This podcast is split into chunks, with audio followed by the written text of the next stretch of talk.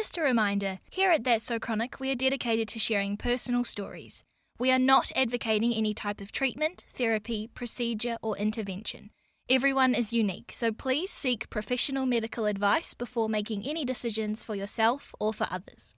Welcome to That's So Chronic, the podcast where I, Jess Bryan, interview some incredible people from around the world that are thriving and sometimes only just surviving with chronic illnesses, life changing injuries, and potentially disastrous diagnoses. Today I am talking to Tori Joy Geiger. Tori was born with a congenital heart defect, more specifically Ebstein's anomaly, and as you can imagine, her story doesn't just end there. In this episode, Tori talks us through her open heart surgeries, her first being when she was just four days old, the basketball game where she was whisked off in an ambulance, her tips and tricks to exercising with a CHD, what inspires her to share her story and the funny moments that she finds herself in when doctors discover she doesn't have part of her subclavian artery in her left arm. I really enjoyed getting to chat to Tori after the release of her first book, From Vulnerable to Victorious, and I hope you enjoy this episode as well. Welcome to That's So Chronic. Tori, thank you so much for being on That's So Chronic today. I'm really excited to learn more about your story and hear from you. So thank you so much for being here. Yes, my pleasure. Thanks for having me. If people don't know, you are an author. Your book, From Vulnerable to Victorious, has just been released to rave reviews. I saw on Amazon. Incredible stuff. And you are also a business owner, you are a speaker, you were a college athlete and you are a CHD advocate, which of course stands for congenital heart defect, which is how we connected and what we're going to chat a little bit more about today. So thank you for being here. Thank you. I'm excited to share. so you were born with a condition called Ebstein's anomaly. Ebstein or Epstein? Epstein's. It's kind of like I don't want to reference Jeffrey Epstein, but it's it's pronounced the same way. Um, but yes, that is my main condition that I have. I was born with two actually. Okay. Ebstein's anomaly, and then I had a coarctation in my aorta. Mm-hmm. And basically, when I was four days old, that's what they operated on was the coarctation in my aorta. I see. So yeah, and the fan those are the fancy scientific terms for basically Ebstein's anomaly means the right side of my heart is enlarged. Mm-hmm. So like my valves of my heart don't close all the way. And so blood will leak back Yeah. into the atrium of my heart. And then a coarctation basically just means that like the aortic arch is super narrow, so blood isn't able to flow freely through there. And so basically when I was little, they operated to open that up over the course of so many surgeries. Yeah, so you were a baby when all of this started for you, and I'm sure your memories from that time aren't quite there, but I'm wondering what you've been told about what those first few days of your life were like. my parents just say those days were just unbelievably hard. Yeah. I mean, my dad talks about handing me over to the doctors for that surgery. He said the first one, you know, was hard, but the I think it was the second or third surgery that was even harder because Yeah. they had already had time with me Mhm. as a baby and then to hand me back over to the surgeon to have more odds of we don't know if you're going to make it or not and i know there was a lot of early conflict of like when i had my first surgery they weren't sure if they'd go in through the middle through my chest Mhm. or through my side and at the last minute they actually decided to go through the side so i don't have a typical scar like a lot of chd patients do they have a kind of like a zipper scar yeah. but I have one on my back. And so I remember that being super stressful. My parents saying that was super stressful just to have like a last minute decision that ended up actually being the proper way that they should have gone in. Otherwise, if they had gone in the other way, I probably wouldn't be alive, is what the doctor said. So that was an intense time for my parents. yeah. And this first open heart surgery is when you were just four days old. yeah, that was my first one. Wow. That's a lot for new parents to just suddenly have to go through. Yeah. And I know a lot of CHD parents find out when their child is born. Yeah. My parents were fortunate that they knew before I was born that something was wrong. So Mhm. they did have some preparation, but there's only so much you can really Yeah. Do to prepare. And they just, you know, they were surrounded by a lot of loving friends and family, and they had their faith, and that was basically what was getting them through. Yeah. Was there a sense from the doctors what your future was going to look like? Definitely. Early on, the doctors, well, number one, when I was diagnosed, they're like, eh, we don't know if she'll make it, you know, to full term. We don't know if she'll make it past three years old just because she has two complicated heart conditions. Yeah. And I think as I got older, even when I was in those younger years, they would say things like, well, she probably won't be able to play sports. She probably might have some, you know, mental disadvantages in school. Like she might not be fully formed or different things. They just thought I would have a lot of I don't want to say issues, but I would have a lot of struggles Yeah. with life. And they always said we want to give her as much a normal life as we can. And I think my parents were really like, no, we want to go, you know, beyond that. Yeah. So I think doctors, I think they're awesome. I have so much respect. But at the same time, they have to give you the hard Yeah. truth that could be. And I think that's a lot what we heard before, you know, as I was growing up. So after the first surgery at four days old, were you then allowed to go home?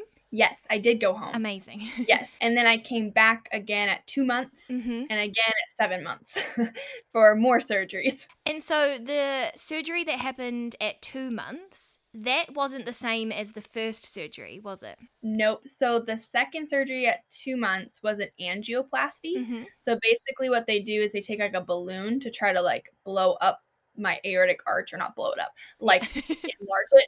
it just like explodes. yeah, giant explosion.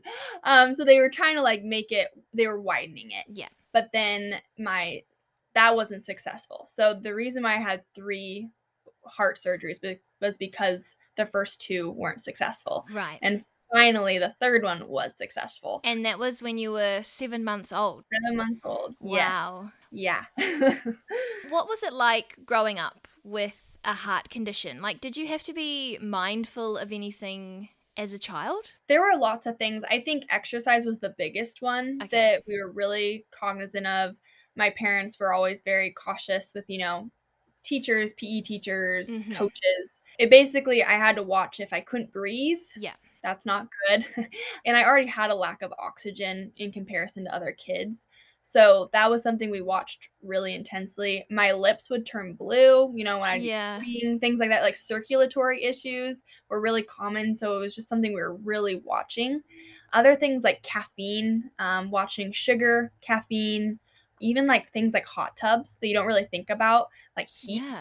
We had to be really conscious of just the heat Mm-hmm. that I was experiencing because that can have a lot of stress on your heart. So those were kind of some of the main things I remember growing up that I remember having conversations with my parents about and doctors about of what we're looking to avoid and make sure I'm staying healthy. Did you find that people at school were understanding of what you were going through? To be honest, it I didn't because it's so invisible. Yeah. Most kids, unless I told them, wouldn't know I had a heart condition Yeah. unless they'd see me, you know, pulling out of a drill. And I don't kids didn't really make any comments. mm-hmm. at all. But I don't think it was until I hit middle school and you could really tell I had a heart condition because I developed another condition in addition to my pre existing heart condition that people actually realized that I had a very serious heart condition. I think as a youngster, it was a little bit easier to hide it, um, especially because you can't see scars unless I was Yeah. wearing a bathing suit. Yeah. And so I think I was mostly perceived as normal until I was pulling out of drills or that kind of thing. Talk us through what happened next with this next diagnosis that happened. So in middle school, I developed supraventricular tachycardia. hmm So it's a long word, but basically it means that my heart, I'd be sitting down and my heart would go into like a rapid fire heart rate. Yeah. And it'd be like 200 beats per minute. And you could like see it pulsating out of my chest. It was Wow. pretty freaky. Yes. And I remember the first time I ever had like an episode, I was in middle school and I was like, what is going on? Like I thought I was like having a heart attack Yeah. or something was going on because I hadn't had anything like that. But basically, what happened was my heart had grown an extra node on the electrical pathway of my heart, Mhm. which was causing it like a redirect kind of, Right. and it was causing it to not slow down. Yeah, which is insane. Um, and so I did have surgery in middle school to fix that. Mhm. Um, they do an ablation procedure where they go up through your legs and they either freeze. Wow. Yeah, it's nice they don't have to open you up for it, which is the technology is going that way, so that's exciting. Yeah. But they did that and they went up through my legs. Um, and they I can't remember if they froze it or they burnt it off the first time, hmm but they got rid of the node. But then it grew back. Right. Brilliant. Love that for us. yes, of course, it has to grow back. And so then my eighth grade year, when it had grown back, I was put back on more medication and things to kind of suppress it. And then it wasn't until my freshman year of high school when I was at a basketball game that um, my heart rate was so high. I had to be rushed to the ER and defibrillated three times in order to be stabilized. And actually, the defibrillation didn't work. It was more drugs, essentially, they fed to me after the defibrillation that slowed my heart down so I wouldn't go into cardiac arrest. So that was my most recent yeah. experience with my heart. I was reading on your website about that story of being at the basketball game, and it just sounds absolutely wild that you were going through this. So, before that incident happened, they had prescribed medication to try and. I guess, slow the heart rate down. yeah, kind of. It's like it's a called a beta blocker. Okay. And basically, if your heart would start going into a rhythm, it would kind of slow it down. Yeah. I'm not exactly sure. It, would, it just basically suppressed it Yeah. a little bit better than you could yourself. Then the big incident happens at the basketball game. The ambulance comes, you're rushed to hospital, defibrillated three times, which that blows my mind as well. and then what happens next after that? Are they like, okay, obviously this medication is not helping right now. yeah, I think it was accumulation of just a lot of things at that point in my life. And from I had played a basketball game right before then, and my heart I hadn't slowed down, which is my Yeah. my fault um, for Mhm. not catching myself and pushing through it. And so they took me off of the medication. They're like, we need to do another surgery. And Okay. basically, their route was just surgeries. Yeah. And because I was so young, I think if I had been a little bit older, they might have just kept me on a stronger beta blocker, which I is what see, yeah. called. But they decided to operate after that, and I had another surgery, which was successful hmm um, and it didn't grow back. So that was the route. And then they kind of just waited and saw if something would happen. And that was kind of the teetering point of can she still do athletics? Can she not? Is when after that surgery, they're like, she can return to normal activity. But if this happens again, we might have to reevaluate. Okay. So after that most recent surgery, what does the recovery pl- process look like after that? Yeah, so it's actually an outpatient surgery now, which is great. Um, and so you'd go in, it's all day. I was pretty much at the hospital. And then after the recovery was, I think, a couple weeks. Okay. And You're just kind of downtime. You're not allowed to exercise hmm at all. It's very just low key. And that's about it. I remember after my surgery, I had to keep my legs flat for like, can't remember how many hours it was, but that's the majority of your time in the hospital after Right. the procedure is just like laying flat. They're doing tests and that kind of thing. So that was the basic recovery afterwards. Mhm. As you were born with this heart condition and then the extra diagnosis that happened on top of that, I'm curious as to whether you or your family knew anybody with a congenital heart defect or whether this was like brand new for your whole family. Really, the only experience my family had had was like previous family members that had like passed away. Yeah. I think it was my dad's cousin's son, I Mhm. think, had a congenital heart defect, but he didn't make it. Okay. Um, I don't think he made it past birth. And so that was my parents' experience. Or it was people that were older that had heart disease. That was like their only experience. So having a baby that was born with something at the time they didn't even know genetically, like how I got it. yeah. And we found some things later in life in the last so many years that we do think there might be some genetics involved Ah, um, with my heart condition, or at least one of the problems that I have. yeah. So that's interesting to learn more about.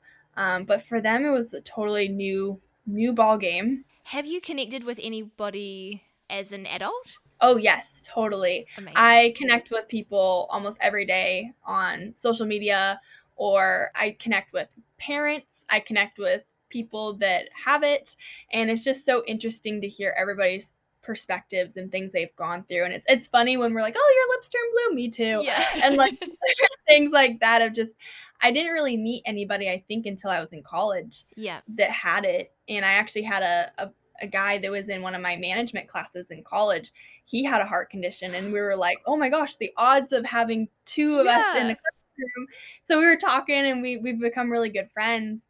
And it's been really cool to just follow his journey and then just talking with lots of individuals and learning, you know, what's helped them also be successful Yeah. living life with a chronic illness. What inspired you to be so open and share your story on social media, on your blog, and also in your book? I think I've always just felt this special kind of pull in my life. I think from that first surgery of them deciding, you know, not to go in one way, Mhm. I feel like my life has just a lot of purpose. There's a reason I've overcome what I've overcome. Mhm. And for me, that's how I want to live my life is just using those experiences. And I think growing up, I was able to share, you know, my baby stories with people, and people were like, oh my gosh, that gives me, you know, hope that inspires me. Yeah. And I kind of learned at an early age that there's so much deeper blessing in the adversity I've gone through. Yeah. So I think I just have a natural pull to want to do that. And that's just carried through with me as I've learned new skills in life. Mhm. And I want to use the skills I learned to make a bigger impact. That is amazing. Thank you. It sounds as though you have like a lot of gratitude and you've found, I guess, the blessing in disguise. What some people, what you've gone through, some people, you know, it'd be very easy to go in the complete opposite direction. Yeah. But I'm wondering if you've ever had a moment where you've just been like, oh no, like, why is this happening to me? Like, why did this have to be me that has to go through this? Totally. I mean, um, this is something I also mentioned in my book, but there, I think growing up, there was always kind of an underlying fear that something was going to happen. Yeah. And I never voiced it, but I always felt like I went into appointments just ready for, you know, something to go wrong. Mm-hmm. And I don't think I ever expressed that why me to my parents Yeah. until I was in middle school or actually in high school Yeah. when it was after that that surgery we were in the car and my dad was talking to my mom and they asked me some simple question and i just like snarkily and just like replied and they were just like what is going on? Yeah.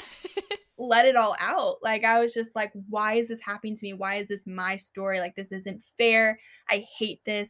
Like i was just letting it all out there and maybe half of that was drugs and half of that was you know truly my emotions coming out and so there definitely have been times i think more in my teenage years that i was just like why can't i be normal yeah. like what guy is gonna want to date me like i am i a burden to them like for me like kids is something that's on my mind a lot more now yeah. and the possibilities of me having kids are there but me actually carrying my own kids might not be in the cards Yeah. and so learning that as a teenager and you know dating in that time and you're just kind of already insecure. And so i think there were so many times where i had just breakdowns of just why is this my story? And so yeah i think that's normal and i think that you need to do that because if you bottle it up it's gonna come out. Yeah, it's going to come out one way or another. exactly. It totally and yep and it's better to get it out in a safe space. Yep, exactly. Speaking of having those feelings of like, what guy is ever going to want to date me? That's something that has come up in conversation quite a lot with some people that I've been connecting with recently. And I guess I would love to like share your story that you did find somebody who wanted to date you and you married them. Yes, I did. Um, my husband Devin, I actually met him when we did track together in college. Um, we actually ended up being the same major too. But basically, I think the thing that I really realized over the course of dating is just whoever you end up with values you and your illness or whatever you're going through as a part of you. yeah. And I know Devin so often told me, he goes, Well, you wouldn't be who you are without what Mm, you've gone through, without your heart condition. And so, like, I love that part of you too, because that's you. Yeah. And so, I think finding someone that truly has that mindset about your illness. So, when you're dating, I think my biggest advice, because I honestly get this question all the time Yeah. on social media of like, how do you like meet or like talk to people about this stuff? And I was like, you just have to kind of wear it like kind of you're very proud of it and you showcase it and how they react and if they celebrate that about you, then they're a keeper. If they kind of act like or shove it under the rug or kind of act like it's not there, then they're probably not a good person to continue your your journey with. Yeah, and there's definitely no shame in like having no. a chronic illness or something that's no. happening for you. Something that I was talking about recently with someone is like, you know, say for example your chronic illness means that you can't eat out at restaurants or if you can't go on big hikes. Well, I can guarantee that there will be someone out there that will be like, I didn't want to eat at restaurants anyway. I love cooking, you know? exactly. And just like, I think they want to be invested in your story. Yeah. And I think that's the the catalyst that changed me is like it's not what I can do for others that gives me my value. And I think I had that mindset, you know, in high school of like you know, when you're dating a guy, you know, you have that mindset of you don't want to be a burden or yeah. different things like that. Or, and so I think once I kind of learned that that's how to date, yeah. I it worked. So yeah. so in college you were an athlete you played volleyball and you were a track athlete and recently you are a runner with a heart condition how does playing sport or exercising look? Like after all of the operations that you've been through, is there anything that you do need to consider when you start exercising nowadays? Yeah, my biggest thing I think when it comes to exercising is just my heart rate and my breathing. Okay. Are the main things I'm watching for. So when I go on runs, I'm very cognizant of if there's any weird off beats. Okay. Um, like my heart will skip a beat or, you know, it will start going into kind of a um, heart rhythm that's really high. Mm-hmm. So for me, running long distance, I love running long distance now. Used to hate it. Yeah. But when I do it on my own and it's for like my own mental health, I love it. And I just run really slow. Okay. And that's okay. And I have to, I kind of, I have a Garmin and I monitor my heart rate to kind of see and keep it in a certain zone. Okay. Because if I get it above a certain zone, that's kind of when it gets risky territory or I start not feeling great. Yeah. So I'm very cognizant of that. I lift weights, I do lots of things like that. Um, but it's just really making sure I can fully recover before I start like a next rep. Because if I am breathless, my breathless is a little bit different than somebody else's breathlessness. And so I have to fully recover to make sure my heart is catching up to what I'm doing does that come easy or does that take quite a lot of practice to like learn how it's all going? It's taken a lot of practice and I'm still learning. Yeah. As I get older and my body changes too, I'm I'm learning new things. I think with running and starting new challenges like running long distance, I've had to figure out okay, my heart feels funny when it gets up into this rhythm. So I got to make sure I stay into here. Like that's a new thing yeah. that I developed eh, in college. It was more if I couldn't catch my breath after like a really intense sprint drill, I would just pull out yeah. of the drill and cover recover as I could.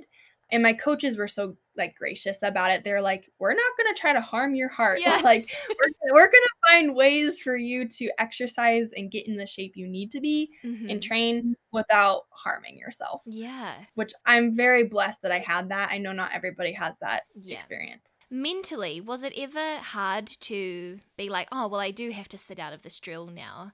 Like, was there any mental challenges that you had to get through? Totally. I think that's been a huge battle of my athletic career is just feeling like, you know, you're watching all your teammates yeah. run lines, finishing the drill, and you're just sitting off to the side. And you kind of have to really work through those feelings of what is mental toughness. Yeah. And something I've really learned is mental toughness is not necessarily pain mm-hmm. and it's not pushing through all the time. It's yes. literally knowing your body so well that you know when to stop. Yeah. Like that is mental resilience. And so I if there's anything I can teach like young people, athletes is just pain isn't always gain. Listen to your body. Yeah. Like important.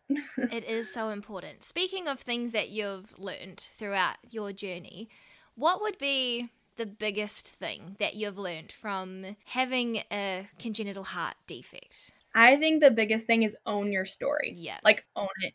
that's the biggest thing. I think until I owned my story and embraced that this is the life that I have and I have an opportunity to either, you know, embrace it and make it a joyous life or I have the opportunity to let it destroy me. um like when I picked what direction I was going to go, that started with owning that yep, this is my story and let's see what we can do with this. and I guess that leads so perfectly into the title of your book, From Vulnerable to Victorious. Yeah. Tell us more about the process of writing a book, for goodness sake. How amazing. I love writing. Um, I've always loved journaling. It's really therapeutic for me. And so I always knew I wanted to write a book, but I just didn't know when, yeah. how, all those things. And so I finally took the plunge. I had written like parts of it throughout college, but then I finally hired a coach mm-hmm. that helped me get through the self publishing process. Cool. And it was super fun. I'm still with their coaching program because they help me kind of with all my author things because there's more books coming. Yay! Oh, exciting. So um basically I just I, I finished it, I wrote it, you know, pasted it out, and I just wrote what I knew and the lessons I learned and kind of they helped me kind of piece it together so it flowed really well. And then we published it and it's it was so therapeutic writing it. Yeah. Just like even just seeing my whole story in like book format of like, yeah. oh, how? like, oh my gosh, like, and just feeling so grateful. Yeah. For the journey too. And there were times, I mean, I'll be honest, I had a lot of flashbacks to like those traumatic events, you know, getting defibrillated and being ambulanced. Um, during that time of my life, like an ambulance would go by when I was in high school, and I would literally almost shake. Yeah. Because of just the the trauma that I experienced that night. So reliving that again as a 24 year old, and I went back into therapy pretty much throughout the rest of publishing my book because I was having such bad flashbacks yeah. and PTSD. And I think it allowed me also to have more grace on myself through the process. I learned a lot about myself. So I recommend anybody to self publish, anybody to write a book. I think everyone has a book within them. Yeah. And everyone has a story. And so just put the pen to paper. and it's been received really well? Yes, it's been received great. I think it's been a dream come true, just the responses of young women, of parents that have children with chronic mm-hmm. illness. They're like, I, I feel like I understand my child better yeah. because of this book. And then there's so many young women going through having a chronic illness that are like, yes, like this is what I needed. Like it was just a different perspective yeah. that really helped them understand themselves too. Yeah. And so it's just been incredible to see all the impact it's it's making and I'm excited for more. yes, I'm really excited to read it. Maybe we will have another little episode, a that so episode on from vulnerable to victorious. I love it.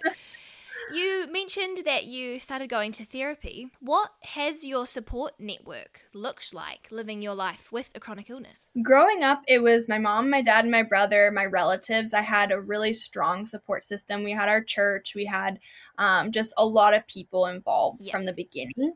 And then I think as it's I've grown up, it's really turned into teammates and friends cool. too.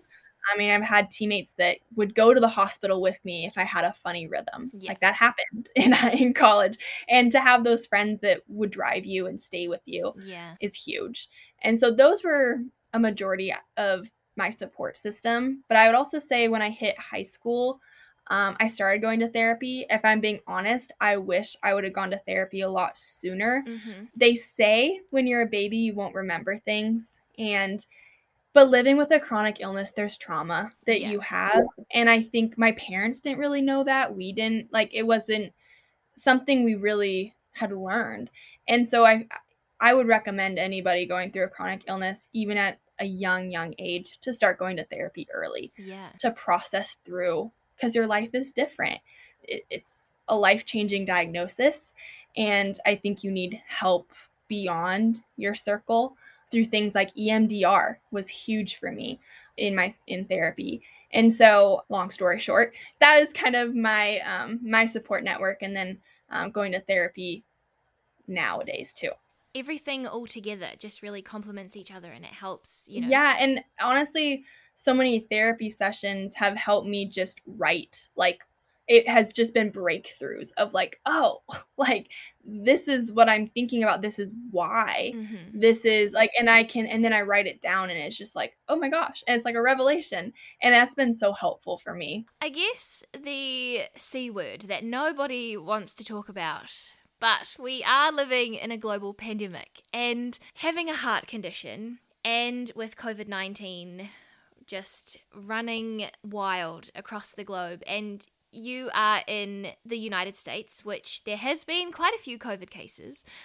I'm wondering whether COVID has changed the game at all for you, or if you were affected by this at all. I think at first there was a lot of fear of like, oh my gosh, like what is this? You know, you're you're told a lot of different things.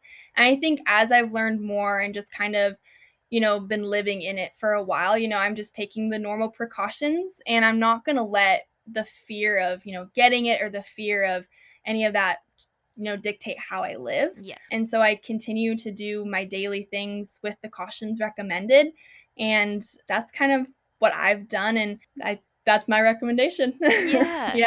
Moving forward, we're coming into 2022. Do you have anything that you have to do to monitor regularly? Like, do you have to see a specialist or are you still taking any sort of medications? What does that look like for you? Thankfully, I'm not on any medications right now, but I go in annually for a checkup to Mhm. see my cardiologist. They'll do the normal procedures and EKG. I think this next year I'll get an MRI of Mhm. my heart. And those are the normal things. And then sometimes, like this year, I had some weird rhythm issues. And so I'll get like a little Holter monitor Yeah. and I'll do that at home. And that's kind of what they do. But that's about it right now for just maintenance. I think sometimes when, um, you know, I'm hormonal or different things like that, I have like an oxygen, an oximeter. Yeah. I have like a blood pressure sleeve that I can also monitor things because for me, my battle will always be with blood pressure just because of the inefficiency of my heart. So those are just things that I do to just make sure I'm taking care of myself. When I was having a look around on your website, there was a really interesting story Yeah. that when you go in to get a blood draw or your blood taken, sometimes they can't understand how you're still alive. Tell us about that. Yes. So in that third surgery that I had as a baby that was successful, they took the subclavian artery out of my left arm. They either took I can't remember if they took all of it or they took just a part of it, but regardless, Yeah. they took it and they opened a flap in my heart with it. And that worked. Wow. So, but now I'm missing part of my subclavian artery in that arm. So when I go into doctors and I forget to tell them that I don't have my subclavian artery, they're looking at me like, what is going on? Like, or they take my pulse or my blood pressure. Like I one time had a doctor, it was a new doctor I'd never seen before, and I was just chatting away, like just not even thinking about it. And he was looks at me, he's like, Are you dead? Like, like what is this? and I just remember just being like, Oh yeah, sorry, I had heart surgery. Like, you gotta go on the other side. Yeah. and all the doctors just think it's like the coolest thing. Like when you explain it to them, they're like, "Whoa!" It's like you're like a medical school like diagram that they want to like like see. So it's it's fun. You gotta have some fun with it. Exactly. That's what life's all about, isn't it? Just finding Exactly. the little joyous moments in what could be a disaster. I always like to joke like I have a big heart, literally. Like Yeah. you gotta gotta have fun with it. if you could go back in time and you could say something to Tori, who's just been at the basketball game, has ended up in hospital, is having to have yet another heart surgery. If you could go back in time and say something to her, what would you say? I would say have grace on yourself. That is, I'm an Enneagram 3. I'm an achiever. That's just like my personality. Yeah. And so I'm really hard on myself. And in that time period of my life, I was really hard on myself, Yeah. not being able to keep up or all those different, you know, feelings. And so I would say just have grace on yourself, take a deep breath. It's going to be okay. That is words that I think we can all live by. Take a deep breath. It's going to be okay. yes. Amazing. Thank you so much for sharing so much of your story with us today. I'm sure everybody listening will have gotten something, a little gem of wisdom out of your chat. So thank you so much. yes. Thank you for having me, Jess. I appreciate it. Thank you for listening to another episode of That's So Chronic. Of course, all of the information, including how you can find Tori and her book, will be in the show notes. If you're new around here, Hi, welcome. There are new episodes every Tuesday, so make sure you've pressed follow on Spotify and Apple Podcasts so you never miss an episode. You can find me over on Instagram and TikTok. I'm at That's So Chronic. I love hearing from you, so don't be afraid to reach out. Thanks again for listening and sharing the episodes. It really helps That's So Chronic get into more ears around the world to hopefully spread awareness and, more importantly, hope. Also, there was a moment before where I said defibrillated, which is 100% not the correct pronunciation, and I'm not going to lie to you, it has been haunting me for weeks. So I just wanted to go on the record and say, I know I'm an idiot. Thank you.